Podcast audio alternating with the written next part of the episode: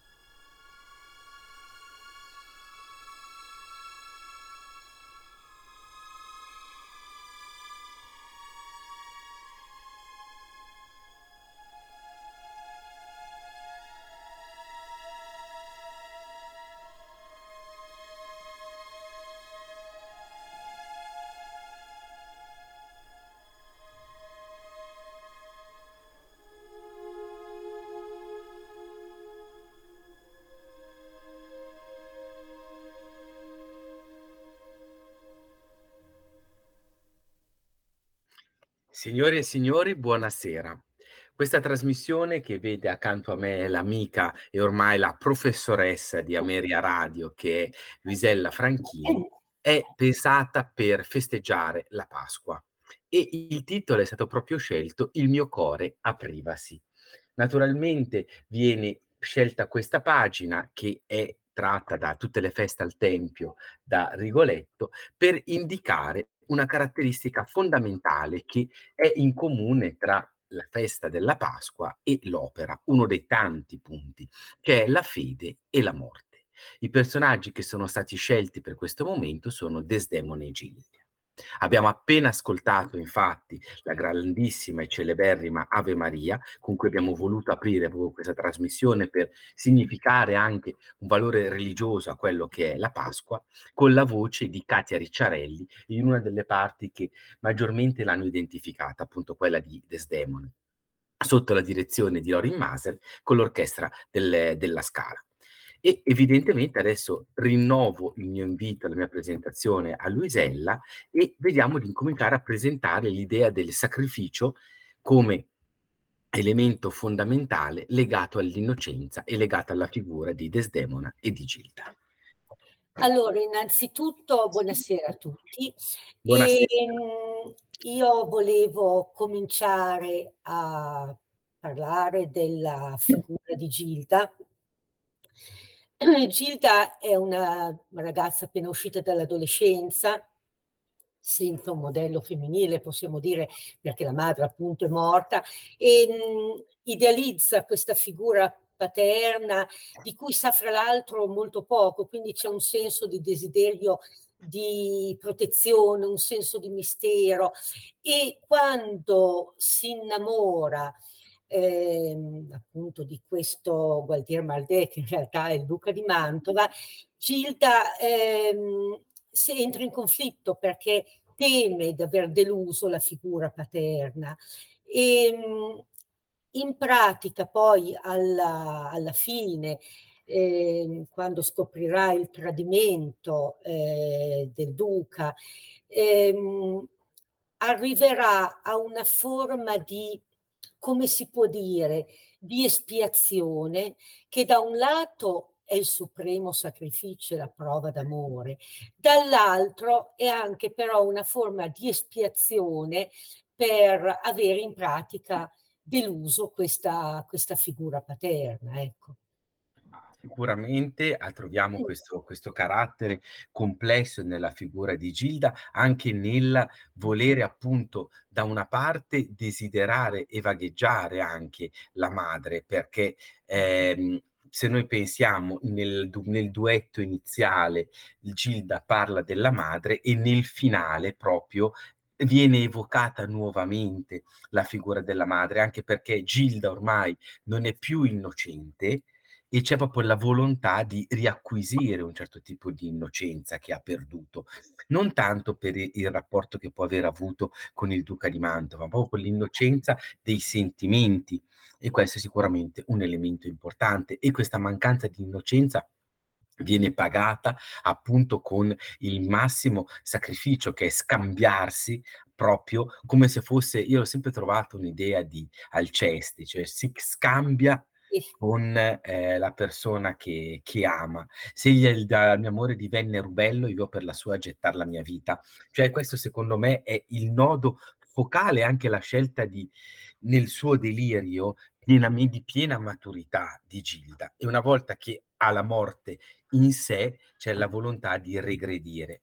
Ugualmente... Ecco, volevo solo aggiungere una piccolissima certo. cosa. Secondo me il momento di scatto della maturazione di Gilda, della sua consapevolezza, è proprio quando eh, prende coscienza della sua storia raccontandola al padre. Certo. In quel momento la oggettivizza se la vede davanti e Gilda cambia. Cioè non è più l'adolescente, io ho sempre pensato che in quel momento Gilda diventava donna, ecco, certo. diventava responsabile delle sue azioni.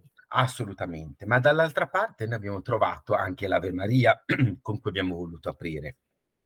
Sicuramente noi abbiamo nella ricreazione dei personaggi che vengono riplasmati da Boito sull'originale di, di Otello, abbiamo alcuni personaggi che vengono molto trasformati.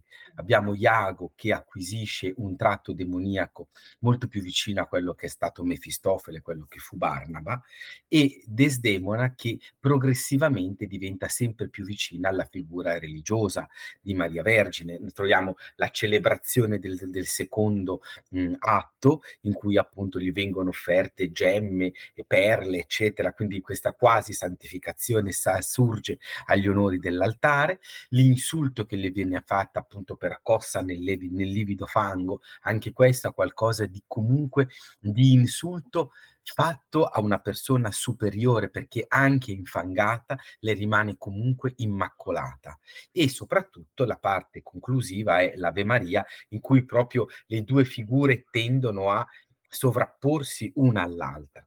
Una delle interpretazioni più belle che maggiormente mi hanno affascinato state quelle di Maurizio Moduno. Lui parlava della Desdemona della Tebaldi, ma in generale è la stessa caratteristica a tutte le Desdemone di livello, come sicuramente Katia Ricciarelli l'è stata negli anni 70.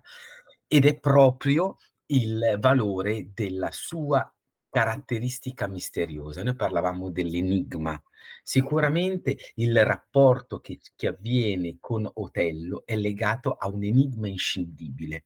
Otello non comprende la radice profonda dell'amore e questo dubbio è l'elemento fondamentale su cui Iago riesce a creare la testa per poter aprire come se fosse appunto una testa di ponte, aprire ed entrare nella distruzione del, eh, della figura di Desdemona, perché proprio è l'inspiegabilità dell'amore ed è proprio la caratteristica da una parte shakespeariana e dall'altra parte boitiana che rimane a caratterizzare questi due aspetti.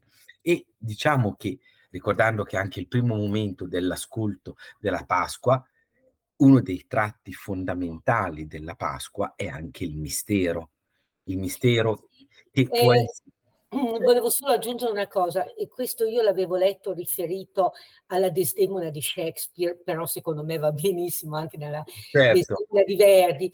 Il fatto che, mhmm, un critico diceva: "Desdemona nella sua totale innocenza non si rende conto, ed è lì il suo fascino, di quello che scatena negli uomini di fronte a lei. Lei è totalmente innocente e crea quindi questa sensazione di mistero che è quello che da un certo punto di vista fa perdere la testa a Otello. certo, Questo assolutamente. scritto per la Desdemona shakespeariana, secondo me, è altrettanto valido per la Desdemona verdiana. Ma assolutamente, assolutamente, anche perché noi troviamo appunto la descrizione del loro amore che viene mutuata dal primo atto del, del, del diciamo, l'atto di Venezia, che poi viene cancellato in quello nella produzione di Boito per concentrare tutto il dramma a Cipro, però viene recuperato in uno dei, dei più grandi momenti e forse il più bel duetto d'amore che esista, che è già nella notte densa del finale, del, del primo appunto in cui si ricorda questo incredibile e in, imponderabile innamoramento tra Otello e Desdemona. Sì. Dall'altra parte, muovendo su quello che Verdi aveva definito appunto una creazione degna di Shakespeare, passiamo appunto a Triboulet, cioè a Rigoletto, il Rigoletto del, del Roi Samuse, il re si diverte di Verdi. Anche in questo caso abbiamo un profondo mistero, il mistero della caduta di Gilda e di questa maledizione che pesa su Rigoletto. E direi che possiamo quindi, carissima Luisella, dare il secondo ascolto, che appunto è la sezione finale del grande duetto del, del secondo atto, appunto da Parla siam soli nella celeberrima edizione di eh, Gavazzeni con Ettore Bastianini come Rigoletto e Lascotto come Gilda. Io direi che possiamo dare tranquillamente il nostro buon ascolto. Certo. Parla siam soli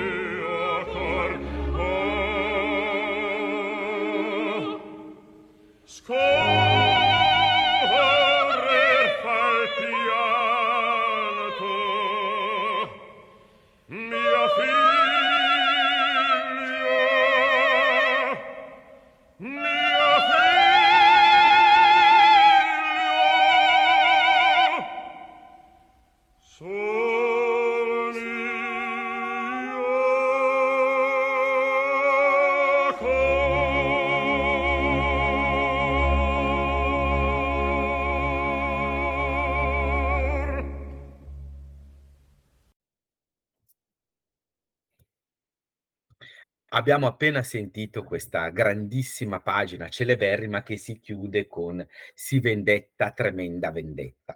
Ma, ehm, cara Luisella, c'è sicuramente dannazione in Rigolette, quindi questa questa vendetta è assolutamente illusoria e c'è anche un'idea di catarsi. Hugo tratta in, ehm, Rigoletto e in Lucrezia Borgia con rispettivamente l'idea della paternità e della maternità. Di formazione fisica di ehm, Rigoletto, invece di formazione emotiva, morale, corruzione, mhmm, anche sessuale se vogliamo, in Lucrezia Borgia. E naturalmente la volontà di G mhmm, Rigoletto di riscattarsi nella figlia e di Lucrezia Borgia di riscattarsi nel figlio. Era adesso il figlio mio, quindi ei potea salvarmi ancora. Poteva dare questa possibilità, possibilità che viene frustrata. Come vedi questa dannazione che colpisce, che poi è la vera maledizione di Rigoletto, non è quella di Sì, Monterone. È ehm, e secondo me, mhmm, di questo finale, ma sempre ehm, c'è un punto dove sinceramente mi vengono i brividi quando lui di si rivolge a Dio e dice: "Solo per me l'infame a te chiedevo Dio", ehm, ella doveva scendere quanto caduto ero io. Cioè, la figlia è veramente il riscatto di Rigoletto, che ha questo sdoppiamento di personalità, nel senso che lui è effettivamente un uomo duro e crudele. Ehm, l'irrisione nei confronti di Monterone, ehm, all'inizio del primo atto, quando poi scatta la maledizione, perché giustamente la vera maledizione non è quella scagliata di Monterone, è quella che lui ha interiorizzato dentro di sé, perché in quel momento è diventato cosciente lui di essere un padre, quel vecchio maledivami. E ehm, la, l'amore per Gilda, eh, il riscatto dopo il primo amore, che è quello per la madre di Gilda. Eh, questa donna che lui dice mi ha amato per le mie pene, mi ha amato per il mio dolore, per la mia bruttezza.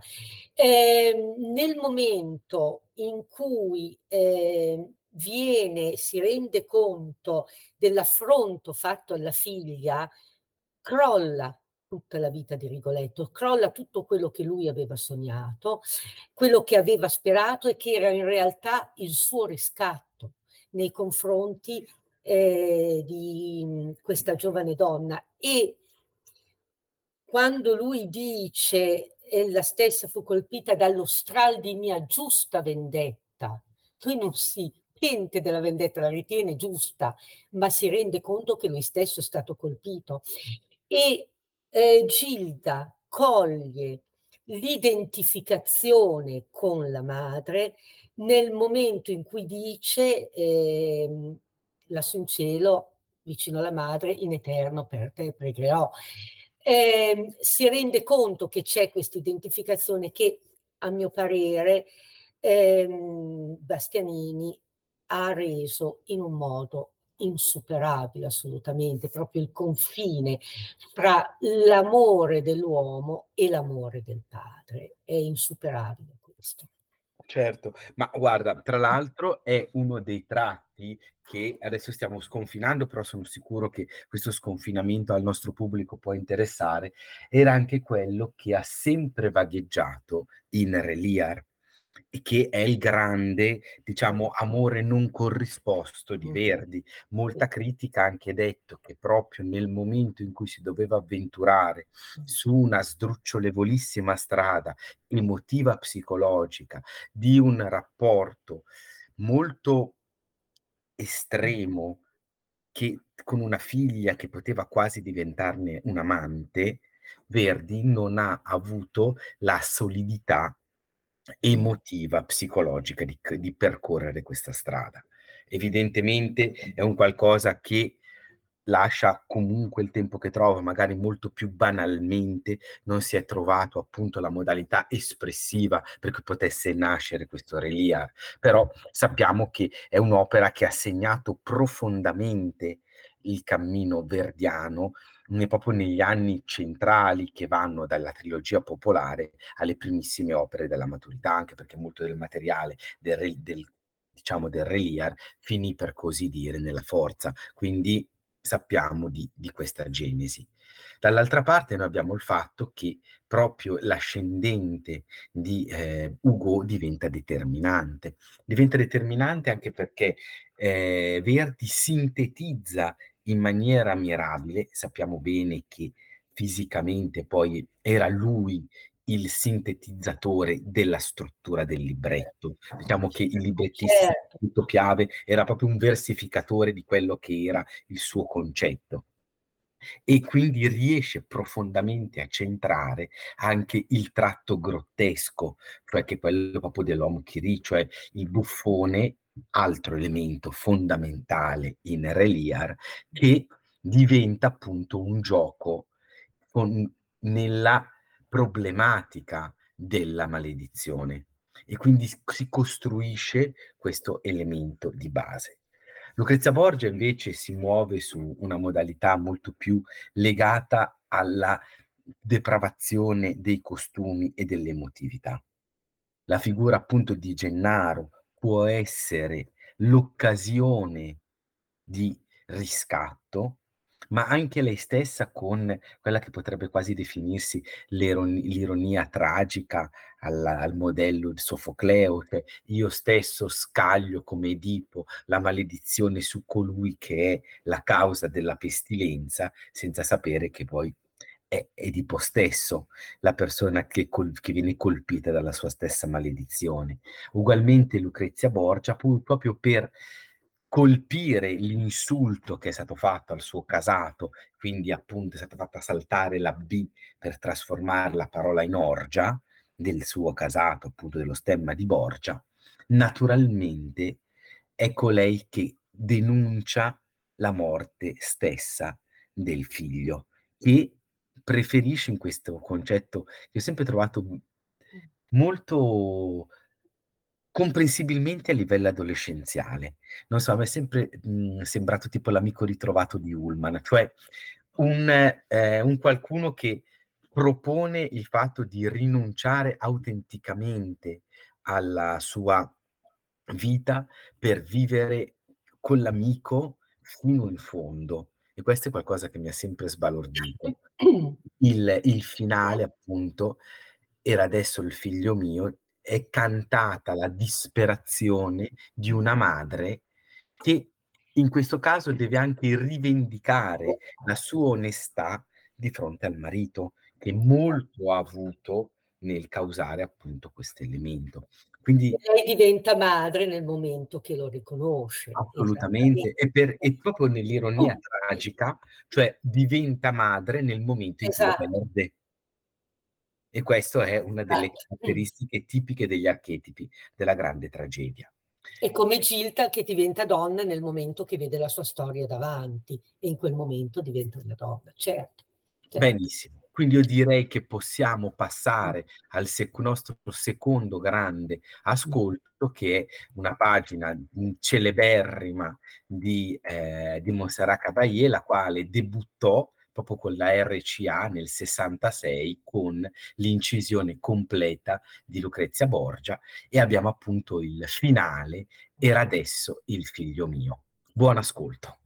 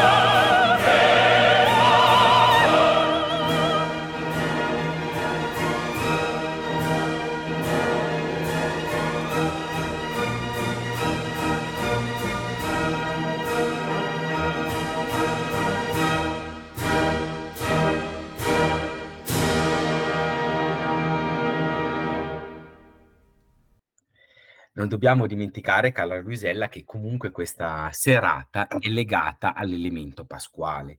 L'elemento pasquale è qualcosa che la morte, la rinascita, è qualcosa di antichissimo, lo troviamo nel, nell'antichità classica, in cui abbiamo i miti e le usini che venivano appunto con, consumati proprio in, in, un'epoca non lontana da quella che è questa, con la uscita nuovamente dal regno dei morti di, di Persefone, figlia appunto di Demetra, che ritornava dal regno dei morti. Evidentemente, proprio un elemento portante di questo aspetto è il, un personaggio carissimo all'opera anche per la sua natura, che è appunto Orfeo. Orfeo che scende nel regno dei morti, riesce a ottenere l'illusione di riportare con sé l'amata Euridice. Non dobbiamo dimenticare che la prima opera in assoluto è proprio l'Euridice di Caccini, proprio quindi dobbiamo proprio avere in mente quel tipo di, eh, di struttura e dall'altra parte abbiamo poi il fatto del rinnovamento che verrà alla fine del Settecento con Gluck che vorrà riportare appunto i tre personaggi secondo la modalità del dramma greco a cui appunto l'opera in qualche modo si riallacciava eccetera eccetera con il famoso Orfeo Euridice di Gluck tra l'altro concepito per un grandissimo castrato che era Gaetano Guadagni, il ruolo del protagonista, e nella eh, innovazione proposta da Gluck anche un'idea profondamente araldica del canto, veramente neoclassica, che molto poco si adeguava con la modalità barocca di Guadagni, ma che nella sua eccezionalità appunto descrisse come una linea straordinariamente canoviana, potremmo dire, anche perché la linea proposta da Gluck nella sua purezza è proprio la quintessenza del canto neoclassico. Allora, ehm, io vorrei collegarmi in questo a quello che secondo me è il mito più bello che esista, che è proprio il mito di Orfeo e di Euridice. Eh, ogni altro mito eh, del mondo greco, secondo me, risale e si riallaccia a questo. Perché? Perché Euridice è l'anima di Orfeo. Eh, ricordiamo una, un particolare, fra l'altro, um, Euridice, la ninfa, viene uccisa perché viene morsicata dal serpente. Ci riporta un altro mito, quello del serpente nel giardino dell'Edel, no? che ehm, distrugge l'innocenza. Quindi Orfeo trova l'entrata dell'Ade, scende, eh, è un'impresa che non era riuscito neanche ad Eracle nelle sue dodici imprese, quindi il significato profondo eh, Orfeo cantava, cantava sulla sua cetra, e che il potere della musica e della poesia sono superiori a quelli degli eroi convenzionali. Scende e mh, mm, si mette a suonare nel regno dei morti e qui arriva il secondo miracolo, perché il mito dice che Ade, l'impassibile dio dei morti, a un certo punto a sentir cantare Orfeo gli scende una lacrima.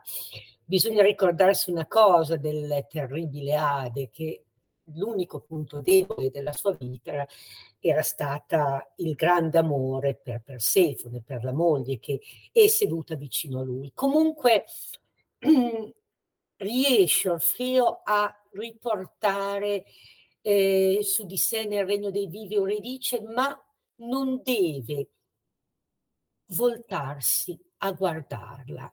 E noi sappiamo bene che lui alla fine, quando ormai vede la luce, eh, col timore che lei non lo segue, si gira. Questo che cosa vuol dire? Il significato più profondo è proprio nel termine vedere. Euridice era con lui, Euridice la sua anima, lui dice doveva sentirla, non puoi vedere la tua anima perché se come in un gioco di specchi tu volessi vedere te stesso. E non solo il mito ha una mm, conclusione ancora più tragica perché noi sappiamo che dopo essere eh, tornato in superficie senza Euridice, senza la sua anima, Orfeo viene ucciso, viene ucciso da queste baccanti invasate, viene eh, fatto a prezzi, spalmato dalle donne trace e questo è il simbolo del fatto che eh, il corpo senza l'anima muore. Qual è il messaggio di questo mito? È che l'uomo può rinunciare alla vita, può tornare verso la morte, ma sempre solo accanto alla propria anima. Beh, io penso che sia bellissimo anche perché il, il canto di Orfeo è qualcosa che assolutamente seduce ancora oggi tutti noi. E dall'altra parte c'è anche la, la volontà e la consapevolezza che nel momento in cui una persona ha comunque mangiato il frutto della morte, vedi Melograna se vogliamo rimanere coerenti con, con il mito originale, o oppure quello che fa anche tanti elementi riguardanti il Don Giovanni per rimanere nell'elemento più operistico, non può più tornare indietro. L'elemento del cibo e della nutrizione è fortissimo e non dobbiamo dimenticare che uno degli elementi della risurrezione che ci viene dato è il miracolo eucaristico che è legato comunque al cibo. Quindi questo diventa uno degli elementi portanti, cioè il, quello che, e questa è una questione non tanto di fede quanto di antropologia, ritroviamo tantissimi elementi ancestrali che, come direbbe appunto il grande Fuscolo, rielaborando Vico, cioè attraverso la declinazione diversa dei secoli, è stata comunque mutata nella, nell'elemento della tomba, della legge, dei matrimoni e delle aree. Quindi proprio la struttura di questi valori ancestrali che vengono declinati in elemento religioso e spirituale diverso da categoria, ma soprattutto interessante per quello che attiene la modalità anche spirituale, perché Orfeo è anche un elemento profondamente spirituale. Ma diciamo che due parole su questa edizione, Luisella. Sappiamo che è un'edizione che piace tanto a un nostro caro amico. E allora, eh, io caccio e cito presti, presti la voce, diciamo. Presti la voce, me le sono scritte per essere sicura di non sbagliarle.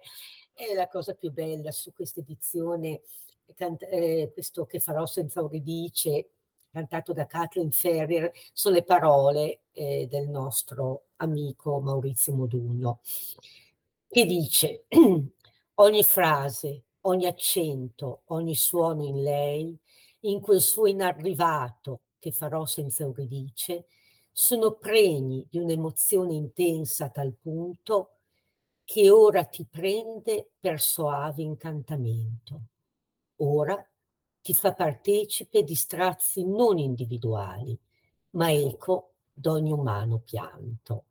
Dopodiché io mi inchino perché diciamo un eh, no, eh, sì, non c'è altro da dire. Assolutamente, assolutamente. Quindi un abbraccio col nostro affetto e la nostra stima Maurizio Modugno e certo. dedichiamo a lui questo, questo nostro ascolto. Un abbraccio Maurizio.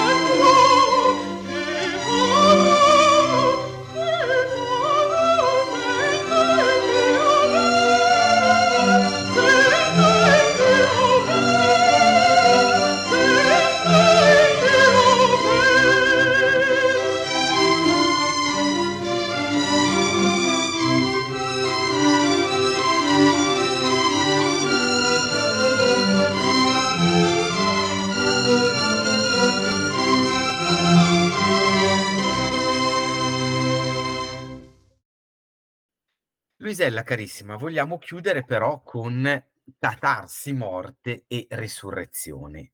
Abbiamo scelto proprio il nodo, se vuoi, più profondo del, della tragedia, che è Norma, appunto in cui sotterra ancora tu sei con me, il momento in cui Norma dichiara apertamente di essere lei la sacerdotessa colpevole e spiazzando tutti con quel suo sonio che è un momento Eh, belliniano ah, eccezio- eccezionale perché Eccezionale, sì, sì. con niente ha creato Eh, l'atmosfera, cade su quel silenzio orchestrale incredibile e appunto poi c'è questa melodia sp- spaventosamente mar- meravigliosa che è Qual cor tradisti e Polione comprende. Sì.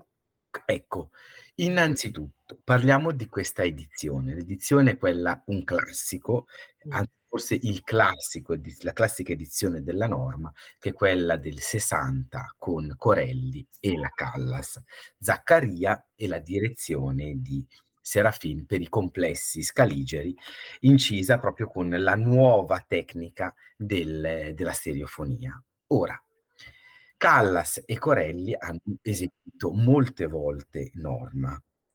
Secondo te è mh, questo sodalizio che valore ha avuto per entrambi? Ma eh, io devo dire una cosa, tu lo sai, io amo particolarmente questa norma del 1960. Eh, credo innanzitutto, non l'ho detto solo io per la carità, che mh, Maria Callas fosse arrivata a una maturazione psicologica di quello che il suo, era il suo ruolo essenziale, a una presa di coscienza della figura di Norma che mh, si era creato negli anni. Per me questo è il suo culmine. E mh, bisogna anche dire una cosa di questa edizione. Lei nella prima parte dell'anno del 60 eh, non aveva praticamente cantato e mh, le due grandi incisioni, le due grandi registrazioni di quell'anno sono questa norma e poi il Polluto all'inaugurazione della Scala. Ehm, esce in questa norma una figura più sfaccettata ehm, sia come madre ma anche come donna. Corelli eh, um, era il, in questo momento il compagno ideale per accompagnare questa norma, per accompagnare questa mh, Maria Callas. Proprio nel duetto che andremo ad ascoltare, ehm, l'emotività di lei, la furia di lei che monta e la freddezza iniziale di Poglione quando dice ehm, la mia ira io che tu colpisca attendo ed è una freddezza non di gelo, è una freddezza a mio parere consapevole comunque dell'atto che lui aveva compiuto. E quando, come sottolineavi tu, c'è quel fantastico flautato, leggerissimo sonio di Maria Callas, c'è la risposta del mi manca il cor di Corelli, detto in un modo che io non l'ho mai sentito dire da nessuno. E anche la risposta a quel cor tradisti, quel cor perdesti quest'ora orrenda ti manifesti e lui veramente lo si sente compenetrato, la sincerità del suo dire moriamo insieme, assi moriamo, l'estremo accento sarà chiotamo. C'è una ricomposizione di questa figura, di questa coppia, ehm, al di là dell'importanza canora, ehm, di cui tu sei molto più esperto di me, io sono una semplice appassionata, ma da un punto di vista psicologico sono veramente, a mio parere, perfetti. Ma guarda, io ti dico, l'edizione è un classico e quando si parla di un classico vuol dire che comunque è un'edizione di riferimento. Diciamo che la Callas ha eh, ottenuto con Corelli grandissimi successi proprio nell'ambito neoclassico. Norma, fin dal primo incontro nel 53 a Trieste abbiamo questo live in cui ci viene data un'istantanea strepitosa di entrambi, pure con i difetti che Corelli allora aveva e che assolutamente ha poi colmato. Certo. La Vestale, purtroppo testimoniata da un live disperantemente orribile come qualità, però almeno l'abbiamo, e soprattutto appunto il, l'altro capitolo neoclassico, coturnatissimo, proprio di Corneille, è appunto il Poliuto. A fronte di queste caratteristiche, la cosa che a me è sempre piaciuta è lo slittamento che progressivamente viene fatto a livello musicale nel quel cor tradisti ed è non volerli vittime. Anche perché la musica che veramente compone Bellini, soprattutto nel De non volerle vittime, che viene non a caso visto anche come l'inizio della mh, diciamo destrutturazione delle assi tonali a cui proprio come direbbe Foscolo poi Grandala distese il nostro Richard Wagner con il finale del, del Tristano nasce proprio nel De non volerli vittime. Quindi la massima catarsi è quella della madre Norma originariamente nella struttura drammaturgica originale doveva uccidere i figli lei nel duetto dice di fronte a Apollione, mh, non posso in un solo istante essere madre dimenticarmelo. Sì, dimenticarlo, certo. Norma quindi, diventa Medea. Certo. Esatto. Norma supera il valore ancestrale di Medea e salva i figli ed certo. è il motivo finale della catarsi. Questo secondo me è un elemento strabiliante, reso poi grandissimo anche dalla comprensione di Corelli, Polione, cioè Polione anch'egli per certi versi paga la sua stoltezza. Sì. Se Norma paga il fatto di avere tradito Irminsul e i voti di castità e il suo popolo, in questo clima di disfacimento druidico, ormai abbiamo questo condottiero assai più di Polion fiero, quindi Cesare che sta arrivando e distruggerà, ma la, al di là della figura storica di Cesare si percepisce la distruzione del mondo druidico Dall'altra parte Norma paga il tradimento anche politico. E Poglione invece in maniera molto più maschile si muove su un piano molto più materiale, paga la stoltezza dell'uomo medio che dopo i 40, 45 anni deve un pochino tentare di ritentare la sua sorte con altre, altre donne, magari dimenticandosi il valore della donna che gli sta accanto. E quindi è sempre stato un, un momento di colpa e di purificazione veramente altissimo. Naturalmente colpa e purificazione che rimangono alcuni degli elementi fondanti anche della Pasqua. Quindi io direi, congedandoci con questo ultimo ascolto, di augurare veramente di cuore un, una buona Pasqua a tutta la redazione evidentemente di Ameria Radio che questa sera ci ha ospitato, ma anche e soprattutto al nostro pubblico. Buona Pasqua e mi raccomando, non mangiate troppe uova di cioccolato, troppa colomba, troppa pizza di Pasqua, siete in zona di Roma che c'è dolce e salata, quindi mi raccomando, non abbondate con le ovette confettate come fa Valerio.